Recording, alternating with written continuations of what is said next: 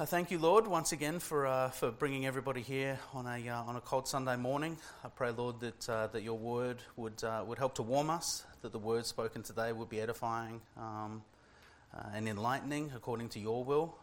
again, we've got some interesting things to discuss today, and I pray, Lord, that you would, that you would open everyone's heart to, to be receiving of your word, and that, that as you have instructed us, and as we'll see today, that there is um, work to be done and I pray, Lord, that we would be eager and willing to perform those works in your name. In Jesus' name we pray.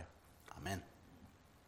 Well, I was hoping today was going to be the last one. I don't mean hoping in the, in the extent that I don't like doing this, but it's, uh, it's probably dragging on for some of you. But uh, although I've been enjoying it, I, I, think I might actually need one more after this. So apologies. It'll be 10 sessions in total for a total of 25 verses. Um, I, Thank you very Oh, very quick witted. I like that. Um, no, I appreciate that. I, I was going to do uh, 23 to 25, but in, in doing additional study uh, just on the, the, the, verse 23 that we were going to uh, start with today, um, it sort of opened my eyes a lot more, or the Holy Spirit sort of led me to, to picking up on a lot more that I even missed the you know 400 times that I've been through this over the last two and a half months.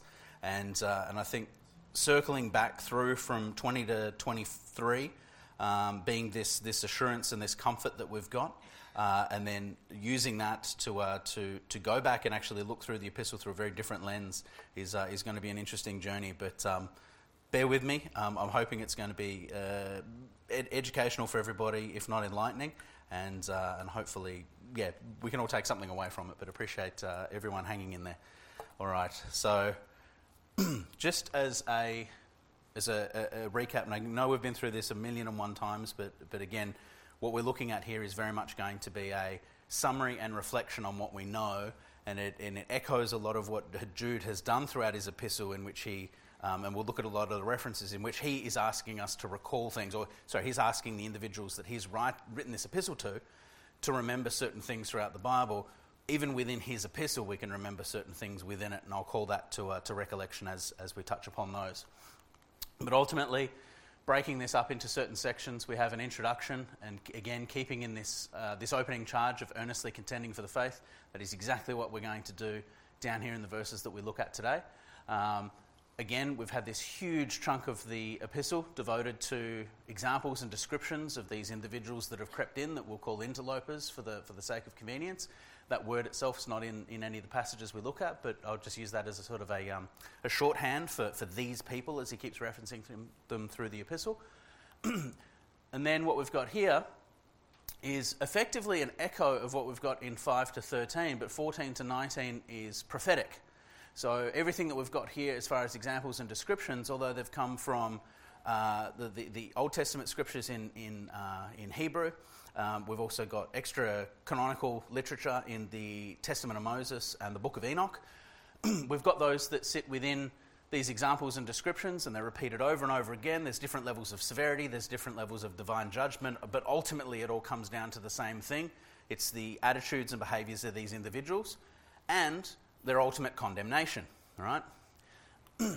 Then we come to the prophecies of God's divine judgment from 14 to 19. Again, there's another quote from the book of Enoch, but there is a very clever uh, use of words here, uh, although Jude quotes directly from it, and we did look at it in detail back then, um, but we'll, we'll, touch upon the items that are necessary for what we're looking at today. He, he, he switches certain words, he changes the context, and he changes the timing of it. It's very, very deliberate, very subtle, but very deliberate. a, re- a repeat of why we need to earnestly contend for the faith, this opening charge, this, this need for exhortation, what we need to do. And then he jumps into another set of prophecies, this time being apostolic prophecies coming from the apostles that are, that are in the preceding letters in the New Testament. Again, you know, the New Testament not in chronological order, um, uh, but, you know, other letters and other uh, books that would have been known at the time. Um, he's calling us to recollect these prophecies here. And after all of that, he then jumps into exhortations, which is, which is what we are to do with all of this information, the, the application here, and it's a defense against these interlopers. And I've given that title sort of as a, as a bit of a subtlety, and we, we touched upon it last week, in which, well, our defense is really an offense here. It's what are we to do to get on the front foot? and although, you know, the, the, the, the, ego in us would have us, you know, charge headlong into battle fighting on our own, uh, on our own standards and on our, on our own merit, uh, Jude has us take a step back and focus on our faith and calls, again, very specifically what he referred to in verse 3 as the faith, calls it very specifically to be your faith. And I won't say our faith because it's very specific, it's your faith. It's all of yours, including mine, but it's not a collective faith. It's your personal faith that we need to fight for here. But the way that we fight for it is not the way that you would like to think of it, again, looking at all of the examples of, of God's pronouncement of divine judgment. Ours is not that, and, and we'll look very heavily into that one today. And the doxology I was going to do today, but, but just given sort of what I wanted to get into with regards to the um, exhortations and what we're to do, and just to reiterate and call out a few more things that have sort of popped up over the last week, uh, I think we'll spend our time from 20 to 23, but we'll definitely be going through uh, 23, which is the one that we didn't go through last week in a little bit of detail as well. so, this is a slide from last week. I won't go into the definitions, but what I will do is read from 20 to 23 today, just so we can remind ourselves of, of what's there. Um, and this is basically 20 to 21 is what we're to do, and 20 to 23 is what we are to do for others with that faith. So in the book of Jude, starting verse 20. But ye, beloved, building up yourselves on your most holy faith, praying in the Holy Ghost, keep yourselves in the love of God, looking for the mercy of our Lord Jesus Christ unto eternal life. So that's what we're to do to build up our faith, to build ourselves up in our, or in your most holy faith. And then 22. And of some have compassion, making a difference, and others save with fear, pulling them out of the fire, hating even the garment spotted by the flesh. That is what we're to do for others. And 23 can be a challenging one. And when I first read it, to, to, to having read it multiple times during, uh, during the, the preparation for these Bible studies and even reading it last night, the, the, the depth of verse 23 is, is very confronting, and there's a lot to it. Um, I, I, don't think I'll be able to do it all justice here, but, but I think what I'm really enjoying and, and what I'm hoping is sort of becoming a, um, a, a, bit of a joy for everybody that's attending these sessions as well is the depth to which Jude can, you know, in a simple sentence, recall very vivid, vivid imagery um, that, that can really resonate, I think, with, with anybody from many walks of life. But, uh, but 23 specifically is, is quite an interesting one, and, and I want to go through that today. the reason I, um, I bring up 22, and I don't want to spend any time breaking it down because we definitely did it last week, but it was just as a reminder that although, you know, the King James Version is, is, is what our church follows, and it is an absolutely beautiful translation, and, and there have been many times comparing um, the, the, King James to many other Bibles just through study and things like that. It just, the, the poetry that exists within it is absolutely amazing. But what I wanted to highlight through uh, bringing up sort of, I guess, the four separate translations that we had on this one verse here, uh, just to remind everyone why we had that last week, was that, you know, we, we are talking ancient Greek here um, and a translation from one language into another. And Jude has, has used a lot of wordplay. There's a lot of double entendres. Again, not in the not in the way that we would sort of perceive that word today. Not in a, not in a sexual matter, but a double play on words. Um, there are a lot of um, uh, uh, plays on words, subtleties, and tricks of the languages that he uses to change context, to change um, a, noun into a verb, to change a verb into an adverb. And we've looked at a lot of those examples through the time being able to then translate in, that into English and also have a version of English that is you know, in the King James, quite far removed from the English that we use today, things can get lost in translation, as it were. And that is not to say that the message of the Bible is lost in translation. That is absolutely not what I want anyone to take away from that. The message is the same. The message is, is, is solid, it is complete, and we can stand upon it, and that is what Jude is telling us. But that said, looking at some other translations can just help edify and uh, unlock some things for us that, that, that maybe we hadn't seen before. So again, looking at verse 22, we had, and of some have compassion making a difference, which again, you, you, you would recall or you would bring into account into your mind a particular uh, you know, application for that. But in having a look at a lot of the definitions and, and having a look at what the, the common current definitions are here, it is have mercy on some who are doubting. Rather than making a difference, that difference there in that translation, it is an accurate translation to have. But when we looked at the word difference, and the difficulties in translating it, that there are 19 different words in the New Testament from this root word, which can be as different from separate to oppose to judge to discern to hesitate to doubt to stagger to waver. Again, the one highlighted here in, in red is the preferred translation across this. um, across each of the verses, but difference was the old English word for, for this doubt that had crept um, in for these individuals. So, again, looking at these other translations uh, is, is edifying to the extent that we can see, I guess, um, uh, a more common English tongue version of, of what's happening here. The reason I want to bring that up is that if we can get over that mental hurdle with regards to verse 22, uh, 23 becomes a little bit more complicated in that regard, which is why I wanted to leave it for um, a separate session. so, what we've got in verse 22 to 23 are what we would assume, based on the two verses, to be groups of people that we can look at, and of some have compassion making a difference, being one group. So the question I've got up on the up on the screen here, and no need to shout out any answers. We'll go through some things, but but how many groups of individuals are we talking about in verse 23? And others, save with fear, pulling them out of the fire, hating even the garment spotted by the flesh. Now, when we combine verse 22 and 23 in the King James, you really get a feel that there's two groups of individuals here. Okay, you've got those that are doubting, so those that are that are having this difference, those that are doubting, and others save with fear so, what we're to do to them, save them with fear, pulling them out of the fire, hating even the garment spotted by the flesh. Realistically, being one group here. But if we have a look at other translations and, and uh, I guess a deeper understanding of what the ancient Greek was doing over the many years since the King James been, has been written, and again, I'm not taking anything away here, this is not a, a correction of anything that's in the Bible. I'd, I'd never be so bold as to ever speak those words what I'm, what I'm going to present, and, and as I did with the last verse, none of this changes what we're talking about here. Whether it's one group, 18 groups, 400 groups, the message is identical. The only reason that I'm, I'm sort of breaking it up into these groups is just for the convenience of conversation and being able to present it to everyone here. I'm not changing any of this, so please, um, and I'm happy to talk this through in greater detail with anyone, but uh, just, just know that I'm not changing its definition at any point. It is purely to, to, to add to the groupings that we've got here. Yes? Are you saying that um, in King James Day translation, the hearers understood that type of language then, whereas that we've progressed in it, well not progressed, but we've changed language a bit today that doesn't well, yeah, you, you take the, the, the, the, the versus theys versus the. It, it, it, there is definitely, in, in, you know, just in the many years and decades, if not hundreds of years that have occurred since this translation, English has moved on. So, yes, they, they would have understood this, and the amount of effort that went into the King James alone is absolutely incredible. So, again, it's not, an, it's not in error, but that translation that would have made sense back then also needs a bit of a step to get it to resonate with today's society. There are many times that you'll come across a verse or or a, or a, or a chapter that you'll read and go, I don't know what this is on about. Um, and I've got to do a little bit more, more, more depth and understanding. So I've kind of done that in, in, on behalf of everyone and then comparing that to other versions, uh, different translations, and more common tongue translations, common in today's uh, uh, context, um, to be able to, to, to, pull that out. So thank you for, for clarifying. But yes, it's, it's more a let's, let's try and take the language that we've got here because it's so detailed and, and so tricky to have translated to begin with into English, let alone the fact that now we've got to make a time jump from when this was translated to today. So, again, reading the King James, you would take verse 23 and you would say that's one group of individuals.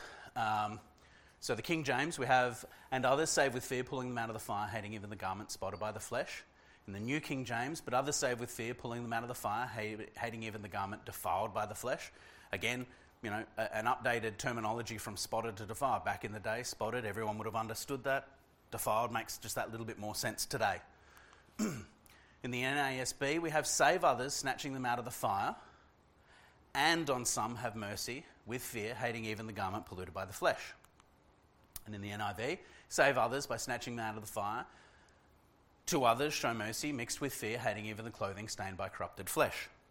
Now, I'm not going to make any judgment calls on which is better, which is worse, which is a more accurate translation of uh, an English translation of, of very tricky ancient Greek text. That's not my place to talk. But how many groups do we have? Well, in the top two, we've got one, and in the bottom two, we've got two. Now, given all we know about Jude and his absolute love for triplets and embedding them everywhere, to make it easier to have this conversation and move through some of these, the translation that we've got in the NASB, having them as three separate groups, again, parallels with all of the examples that we've seen so far in Jude.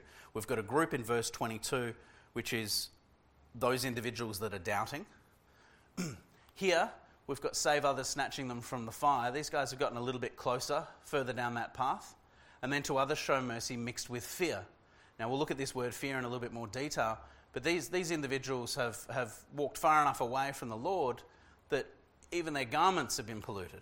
Okay? And the, and the garments we're referring to here are undergarments, and again, we'll get in, in, into further detail here.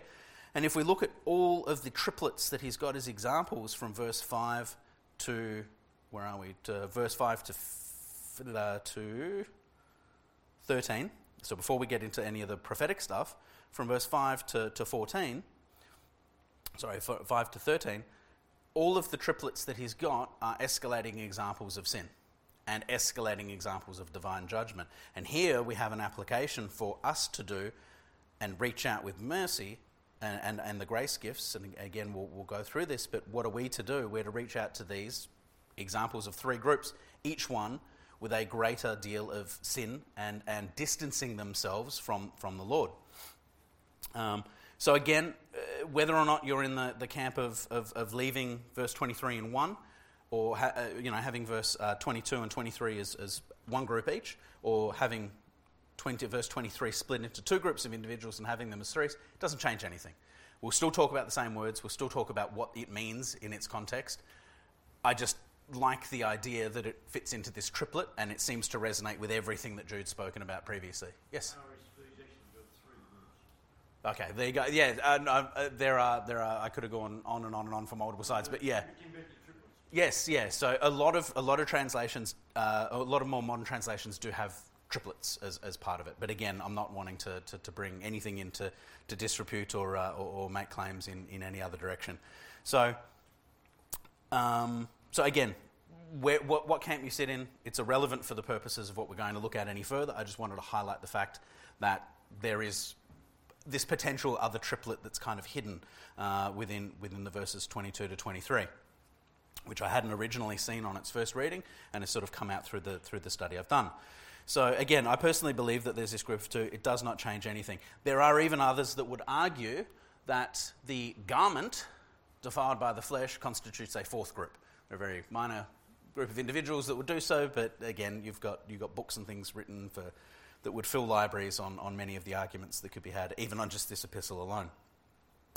So, now that we've got that, that part out of the way, we can go to, uh, so rather than getting sort of bogged down in the specifics of translations or what Bible editions, let's just focus on what Jude's talking about here. So here we have, so we're, we're looking in verse 23, and others save with fear. So regardless of, of, of what camp, uh, camp, you're in, uh, we are saving others with fear here. So, again, we have another imperative verb, and we looked at that last week. These are things that we are to do. The imperative verbs that we had were in verse 20 and 21, which was uh, what we are to do to build ourselves up in our faith. We are to be praying, to be keeping, and to be looking. Those were the three triplets, or the, they, sorry, they were the triplet that he used in verse 20 to 21 of what we're to do. They were imperative verbs, and they're very specific Greek terms that he used were not a do it now and it's done forever, uh, do it later on. It was be doing it now and be doing it forever until the return of the Lord. They were very specific. Again, in Greek, you've got a lot of very subtle tricks of language. Um, where if, if, we were saying looking, what would that be? I could, I, could look, I could be looking now, I could look later, but I'm to be looking for the Lord. I could do it in my own time when I feel like it. The terminology that's used here, they are imperative verbs. They are to be actively doing it now and to continue to do it is, is the context here. And he repeats the same imperative verbs within this of what we are to do for others, right? So we are to be saving here. This is, this is uh, in its context to protect, to heal, to make whole. This is not us saving anyone, and this can be a stumbling block for other people as well. Only Christ can save. We are not able to save anybody here the, the, the, the, term that's being here is, is to, to, to, pull an individual, to snatch them out of what they're doing, to pull them away from what they're walking towards or, or what their ear is inclining them to hear. We, we are to be saving them from that. And we're not saving their soul here, uh, only the Lord can do that, but they're not going to come to Christ if they're following and wandering down other paths. So we're to, we're to take them by the hand and, and, to, and to save them here. so that's the term that we've, we've, we've got, um, uh, sorry, in, in saving and pulling. Sorry, I think I've got one of my pages out of whack. I have. My apologies. Sorry, again, for the purposes of what I needed to talk about here, um, I've broken up the terms or the grouping of, of individuals. So the reason why I needed to be able to emphasise that I'd broken it up, and I apologise, it's, it's, it's been a late night. Um, the, the breaking up into the two groups, the reason I want to emphasise that is because I'm going to discuss them as if they were two groups. Again, it doesn't change any of it. The words all exist as they do in the King James Version. It's just for the purposes, but my the order of my words will be a little different as opposed to being able to follow it through chronologically like I have with every other verse. So, um, so the snatching is, is, is, is, this concept of saving um, um, uh, in the terminology. So, uh, where, if we have a look, sorry, my apologies, I'm all over the place here. At the NASB, we've got save others, snatching them out of the fire. Let's say we're talking about that group right here. This is the save that I'm making reference to here. It is the same as save here, but the fear part that I'm putting is, is going to come back here in our translation. So I'm going to talk about save here, and then we're talking about pulling here. So we've, we've sort of skipped the word fear. We're going save, pulling them out of the fire, save others, snatching them out of the fire. So you can see here I'm not omitting anything, I'm not changing anything, I'm moving fear towards the back. It is still part of the same sentence, and whether it's one group or two group does not change anything. So we have this concept of, of, of saving, and then we have pulling. So snatching, pulling, taking by force, another imperative word. So we had to save individuals and we had to pull them away from what they're, what they're walking towards or what they're listening to. Now, this is the one that we need to spend a little bit more time in, and again, this comes down to the way that I've broken it up. And I'll put the sentence up the top so it makes a little bit more sense as to why we're looking at the words we are and of some have mercy with fear, hating even the garment polluted by the flesh. Now, oh, it's around the wrong way. Sorry, it gets very confusing here. What I wanted to focus on here was where we were talking about the word fire, and I don't have a translation up there because fire is fire, it is the same thing. But I'm wondering as we read this, and I, I, I, fell into this as well, and it's a, it's a very different way of looking at this. We're talking about pulling individuals out of the fire. I'm assuming, and, and I'll put my hand up as being the first one to do it, that when we talk about pulling individuals out of their fire, I could have a raise of hands of how many people assume that was hellfire. I'm assuming most people's minds went there at some stage. and in, in doing a lot of uh, a, study into this, something that became very apparent with a lot of the sort of the more well versed commentators around this time period specifically, and we did a lot of work around putting this into its context. Did anybody have the concept of a campfire, or someone's home fire, or a church fire?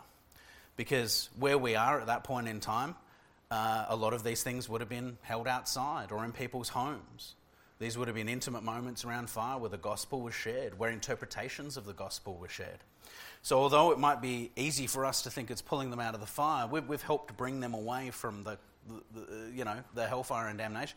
Only Christ does that. And we've seen that repeatedly, even with verse 9, where Michael didn't even dare put, put Satan down when he, was, when he was having a go at Moses and saying, He's mine we're not to be doing anything in our own power but for what we talk about here in Jude and, and, what the Bible tells us. We're not saving anyone here. We're not saving anyone's soul. We can educate, we can have compassion, and we can do all the things that we need to do that Jude talks about in these verses. But we're not saving anyone here in the context of saving a soul. We can still save to, this, to the extent that we're protecting, we're healing, we're making whole, we can edify, we can be there for individuals that have lost their way rather than, rather than calling attention to the fact that they've wandered off the path, for making them feel bad, for, for doing any of these things. The fire that we're talking about here could be as simple as a campfire, pulling them away from the context of a conversation that is not edifying, that does not glory God, that starts to sway or deviate towards a position that is standing in opposition to the word here. We're talking about these interlopers that have crept in unawares. Are they holding a conversation over a campfire? Are they holding a conversation in someone's home? Are they holding a conversation in their own home around a fire where we are to snatch them away from that, to bring them away with our words? And how we go about doing that, we'll look at, at some examples as we move on. But this concept, I think we, we, again, the ego creeps in and you think, with other, okay, I've got to snatch these individuals from the fire. That's on my shoulders. Is it? Yes? If I'm a campfire and I'm roasting marshmallows, I've got to snatch them exactly right. And how are we to snatch? Well, uh, as one of the commentators put it, the, the, you know, if we're going fishing, this is, this is the best lure we'll ever have. And it's not a lure, it's not a, it's not a false promise here. This is, this is actual, uh, you know, th- th- this is the word of the Lord. This is the truth that we're to snatch them away from. We're not to do it under our own power. As, as evidenced by what Michael did in the positive and what we had in all the examples from 5 to 7 in the negative, where people didn't contend for the faith and they tried to find these things under their own, uh, under their own volition. we are to save others, snatching them from the fire. We are to pull them away from these things that are unedifying for them. Again, uh, this concept of fire, that's, that's, a, that's a me uh, injecting that through other commentaries and through other things that I've seen. But it is an interesting thing because I think most people will automatically go to hellfire and I think in a subtler context, it's probably more difficult to do that. It's easier to think that we can be the white knight charging in when something's very obvious and we can pull someone away from it. But it's a lot harder when it's a conversation with multiple people around a fire and you're the only one standing in opposition and you're trying to convince others to follow you. It's, it's subtler, but it's harder to do, and that's what we're talking about here. These are the difficult things to do off the back of these interlopers that have come in and are doing subtle things to pull people away, subtle things to erode confidence in the Bible, subtle things to erode the authority that the Lord has over us. Again, verse 1, straight at the beginning. Jude is the servant of Jesus Christ. He is fully aware of the authority that God has over him. And it is an undermining of that that leads people away from it. Is that, God, is that what God wants you to do? Do you need to do that? Aren't you already saved? Do you need to follow all of these rules? There's temptation that creeps in, and being able to pull people away from that is what I believe we're talking about here. Now, again, um, I see pastors come in and looks a bit confused, maybe by the fact that there's other Bible verses on the screen. So I'll explain later. Don't be upset with me, please. so um, again, we're not taking anything away. It is it is the the difference in being able to group these. So again, we've looked at save others, snatching them out of the fire. Again, all we've done is skip fear and push it back here and look at it in the context of it potentially being a triplet here um, with, with 22 to 23. And if some have mercy with fear, hating, hating even the garment polluted by the flesh. I'll put it up here so that we can break it down. Mercy. This is the exact same Greek word as it exists in verse 2 and 21. In verse 2, it is in the context of a blessing. Jude is asking for mercy, peace, and love, these grace gifts in a triplet to be multiplied unto us. Okay? in verse 21, we are to look for the mercy of the Lord Jesus Christ. So at the beginning, we're to be blessed with it, we're to receive it, we're to be looking for it in its second coming, and then we are to push it out to others. This is our responsibility here from 22 to 23. This is what we're to do with our grace gifts, the things that we have been blessed with. So, this mercy is to be pushed out on others. It's the exact same word. Now, this is another interesting one where we have another double entendre, a double usage of the word. We have looked at this word previously. I believe it was in verse 12. Okay? So we've got this word of fear, which is fright, fear, terror, whatever you want it to be. The double entendre here is that it is also a reverence towards God, and we looked at that in Ephesians 5.21 when we looked back at, at verse 12. So in comparison to verse 12, which is an adverb here, which takes fear and turns it into fearlessly. It adds a ne- negative particle to it. These are the individuals, and I'll read it out. These are the spots in your feast of charity when they feast with you, feeding themselves without fear. The double entendre there was do they do it? They have no fear. They're aware that they're unsaved. They're, un- they're amongst you. They know they're spreading deceit and dissension, but they're doing it without fear. They're, they're, they're, they're smiling and they're, they're having their sandwich and they're eating that in front of you. The double entendre there, they are without fear. They are without a reverence towards God. Let's flip this article here now. Now we're talking about fear in the context of what we're to be doing for others. We're to have mercy with fear.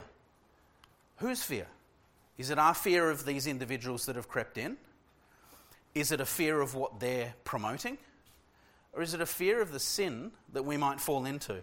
And what I would like to, to flip to, and again, with all the references here, I'll read it out, but, but again, uh, uh, uh, proofing Bible and Scripture with Scripture. Galatians 6 1.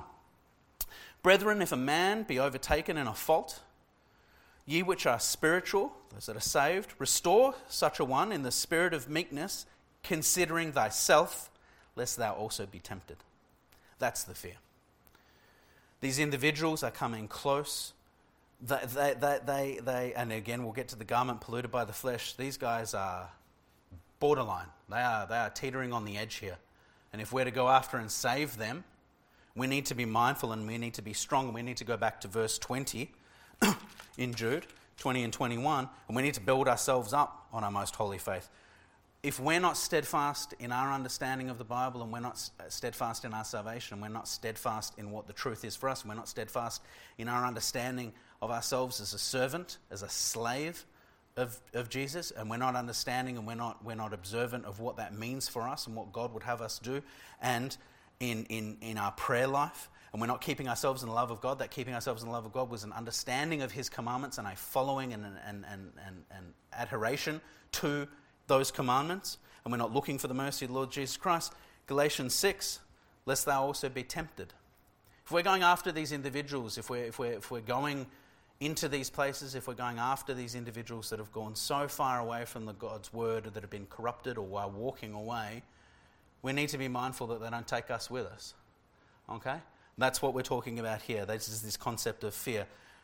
It's not a fear of, of those individuals. If we're steadfast in our love and our, our understanding of, the, of God, we don't have anything to fear. Our salvation is complete.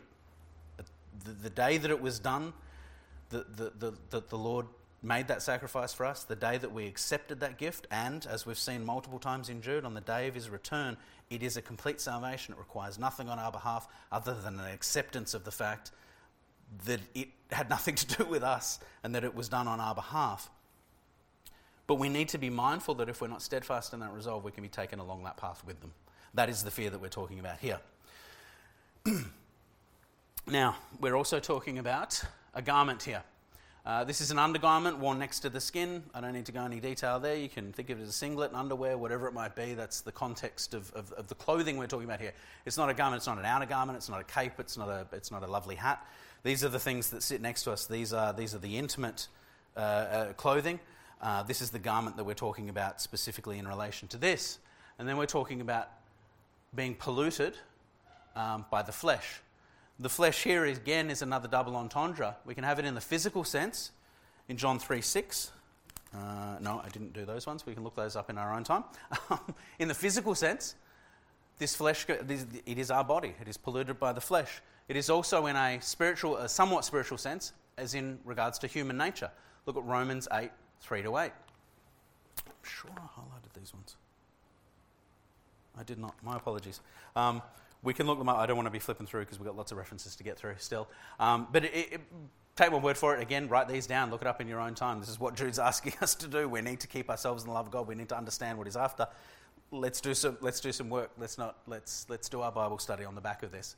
So, this concept here, as as as awful as it might sound in the context of reading a Bible, and again looking at it looking at it uh, directly in the King James, hating even the garment spotted by the flesh. These are soiled undergarments this is, this is, this is not something that we really want to talk about being involved with. It is, a, it is an uncomfortable thing to talk about here. Um, it is as close to being a, a you know a, a, bit of disgusting imagery as we can, and we've seen all this this wonderful imagery and positive and negative thrown throughout Jude. Um, what we're talking about here, pulling them out of fight, but we are to hate. Hate is, is the word here. This is another imperative verb that, that doesn't appear much in the New Testament, but when it does, it's always in relation to sin. we are to hate the garment spotted by the flesh. We are to, we are to hate the sin and love the sinner, is, is as simple as a translation as I can get for that. And it, I feel like that oversimplifies it. Um, but but it's, it's a vulgar uh, highlight of the, of the abhorrent nature of sin.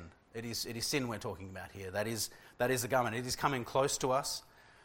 it, is, it, is, it is touching us. And it has, it has tainted us.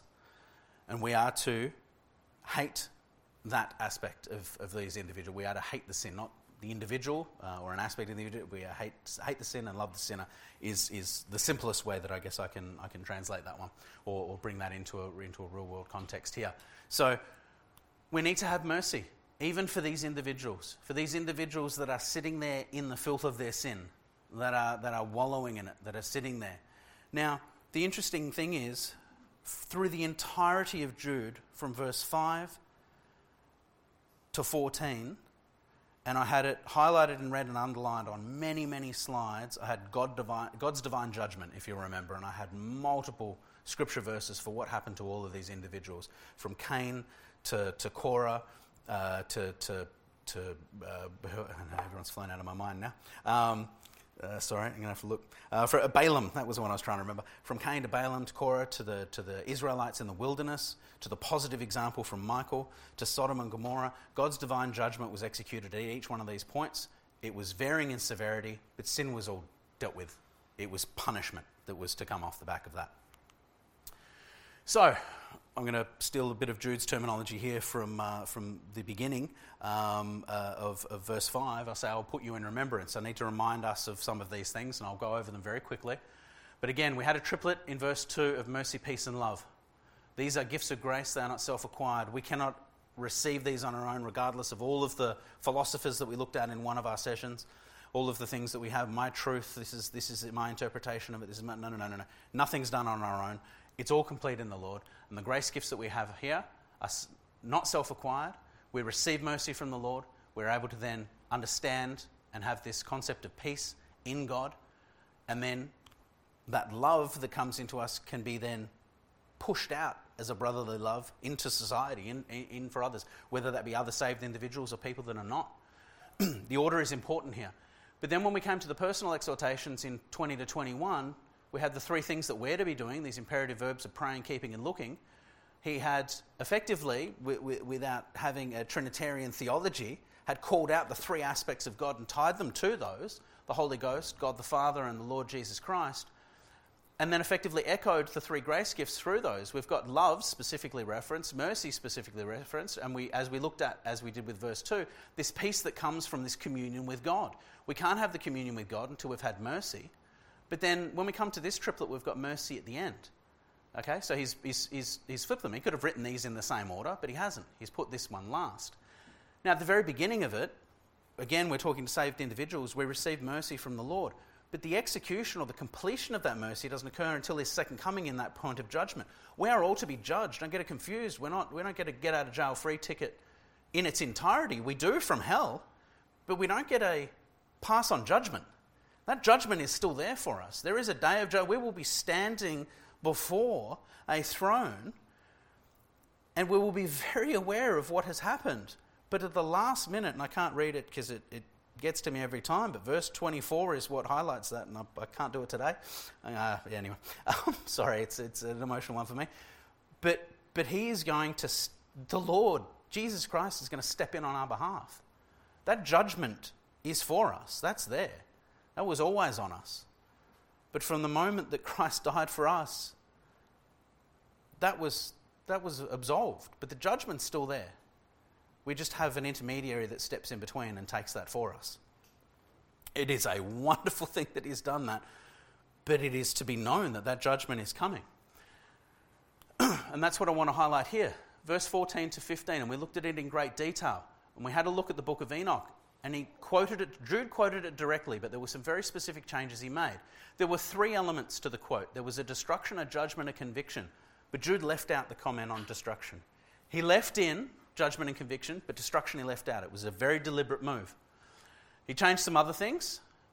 He changed the context of First Enoch from, uh, from, from, his coming, uh, as in having been accomplished in First Enoch, but he changed it to Behold, the Lord is coming. It is a future tense that he used, and he stressed that it was expected and certain. It is an expected and certain return of Jesus Christ. In the, in the, in the prophecy of Enoch, the, the way that it was written and the context in which he was talking about, it had already been, it had already happened. Jude had flipped it to say that it's coming. There's another reference that he, uh, that he flipped that's not up on the screen, which is um, uh, to convince. So that is in, sorry, uh, verse 15, when he's quoting to execute judgment on all and to convince all.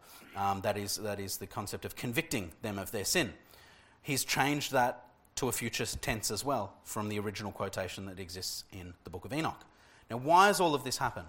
So, Destruction has been left in in all of the Old Testament verses from 5 to 14. In every reference historically from 5 to 14, destruction is explicitly called out. What happens to the, the Egyptians? They were destroyed in verse 5. In verse 16, the angels are left in everlasting chains. In verse 7, Sodom and Gomorrah uh, suffering the vengeance of eternal fire. Uh, verse 11, when we looked at it, going in the way of Cain, running greedily after the error of Balaam, and perishing in the gainsaying of Kor. Three words of destruction. We went into great detail on all of those. But having gone in the way, running greedily in the error, and perished in the gainsaying, three forms of destruction for three forms of sin. But then when we come to 15 to 19, which is the prophetic elements of it, Enoch's prophecy and the apostolic prophecies, destruction's left out. Judgment's not, but destruction is. Okay? So in all the prophetic literature, destruction is omitted. Now, why is that? oh, there was meant to be um, some, some slowing down in there. Um, I didn't mean the whole screen to come up at once. Why is it left out? Well, that judgment is coming, but the destruction is not necessarily for the individuals that are alive today. These individuals have already perished in their sin. This is all historical, it's all Old Testament, and it goes way, way back. But he has been very specific to turn everything from verse 15 to 19 into forward looking. And that is what we are to be doing at the end of verse 21 looking for the mercy of our Lord Jesus Christ. That mercy is there for anyone that will attain it, and anyone that is alive today, whether they're dead in their sin or they're saved, can be saved. They are, if they are saved already, they are not losing it. But those individuals that might be dead in their sin that are alive today, we still have the ability to reach out to them, and that is what Jude is asking us to do from verse 22 to 23. And how we to do it? Not under our own abilities, but from verse 20 to 21, in, in, in the full Godhead. In all three aspects of God, we are to be doing something, praying, keeping, and looking. And through that understanding and from building ourselves up in your most holy faith, we are to be able to do great things in His name, not under our own, but we are able to help bring that word to them, that truth to them. So the divine judgment that exists in all of the historical examples has already occurred. The judgment is coming, and Jude doesn't shy away from that. 15 to 19, there's judgment throughout that. To execute judgment upon all. Right? In verse 15 is how it opens. And to convince them, to, to, to, to convict people of their sin is what he's doing. But the punishment of it is not known. Only God knows that. Only God knows who's going to be saved and who's not. And those individuals that reach out and take his hand will be saved. We can promote that. We can't save them under our own volition, but that is what we're to do. So it's a very specific thing that I wanted to bring up in relation to the prophetic things. The destruction, it'll be there for everyone that's in their sin. That's already known. We've got that in all the historics. If you die in your sin, destruction is going to be upon you. But if you could be saved from now until then, and who knows how long we've got, if you're in that situation right now, it's not, there's no time like the present. There is only the present because you've got no guarantee of a minute after that or a second after that. So if you don't know, if you've got doubts, if you know of others that have doubts, how are we to do it? Oh, we've, we've gone a little over. Um, I'm going to go through it because I think it's, it's important to keep it. How are we to do it? How we contend to our faith? Well, we've got turning the grace gifts of mercy, peace, and love from verse 2, not into lasciviousness as these other have in verse 4, but use them to build up your most holy faith. With firm conviction on God's word, right? So, an understanding of His word, we can then extend those three things mercy, peace, and love towards others. so, look at 2 Timothy 4:13 to 17.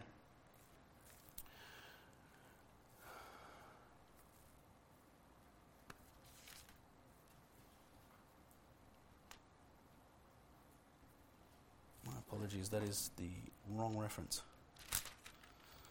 Well, I was on a roll. My apologies.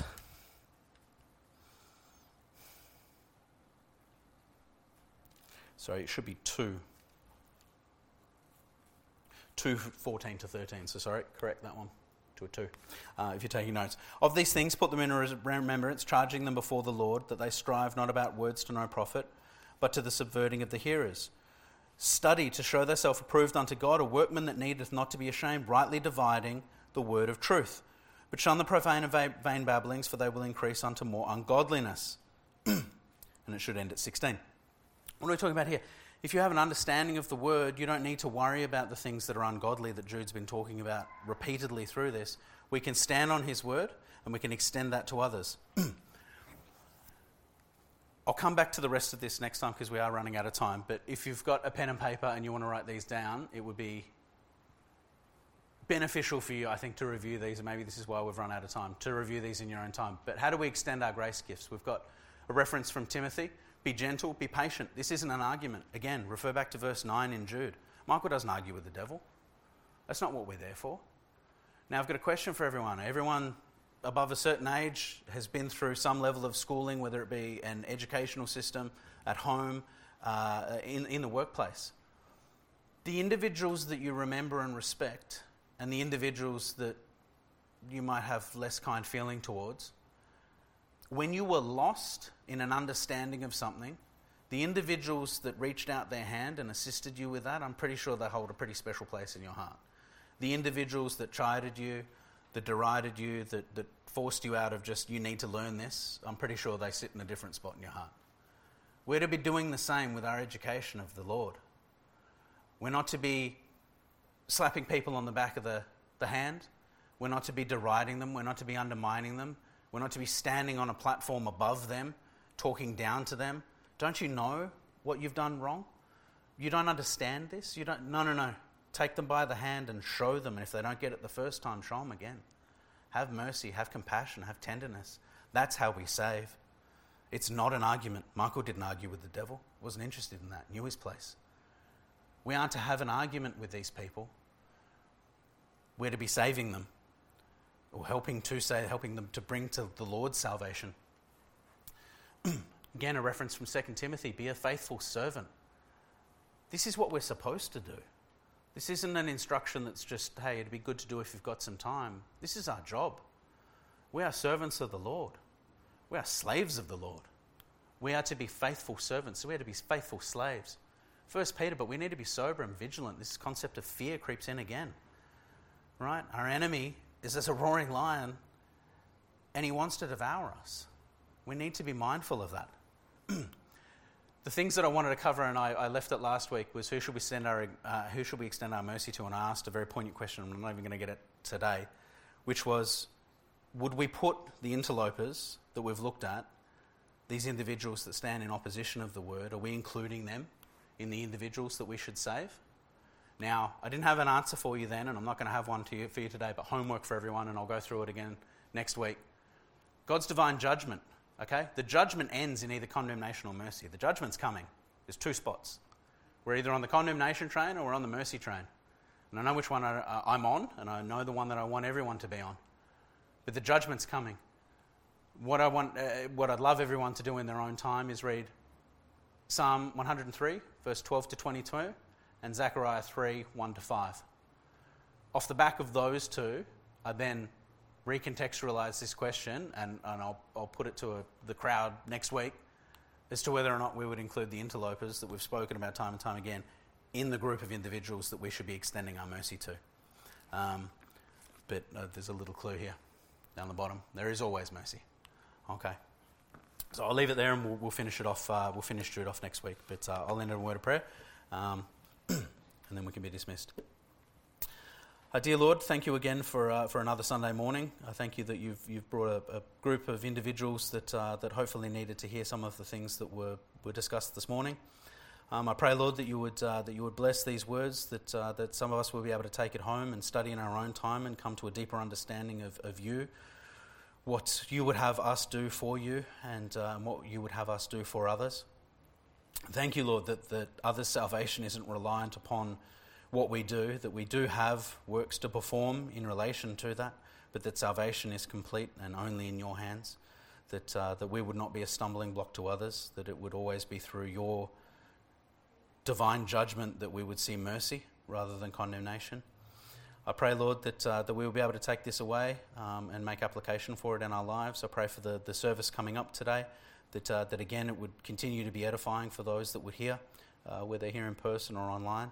And I pray, Lord, for, uh, for all of the, uh, the, the business meeting um, items that we've got on this afternoon, that, uh, that again, um, that it would be a furtherance for your word and that, that it, nothing would be a stumbling block unto to a pronunciation of your truth to others.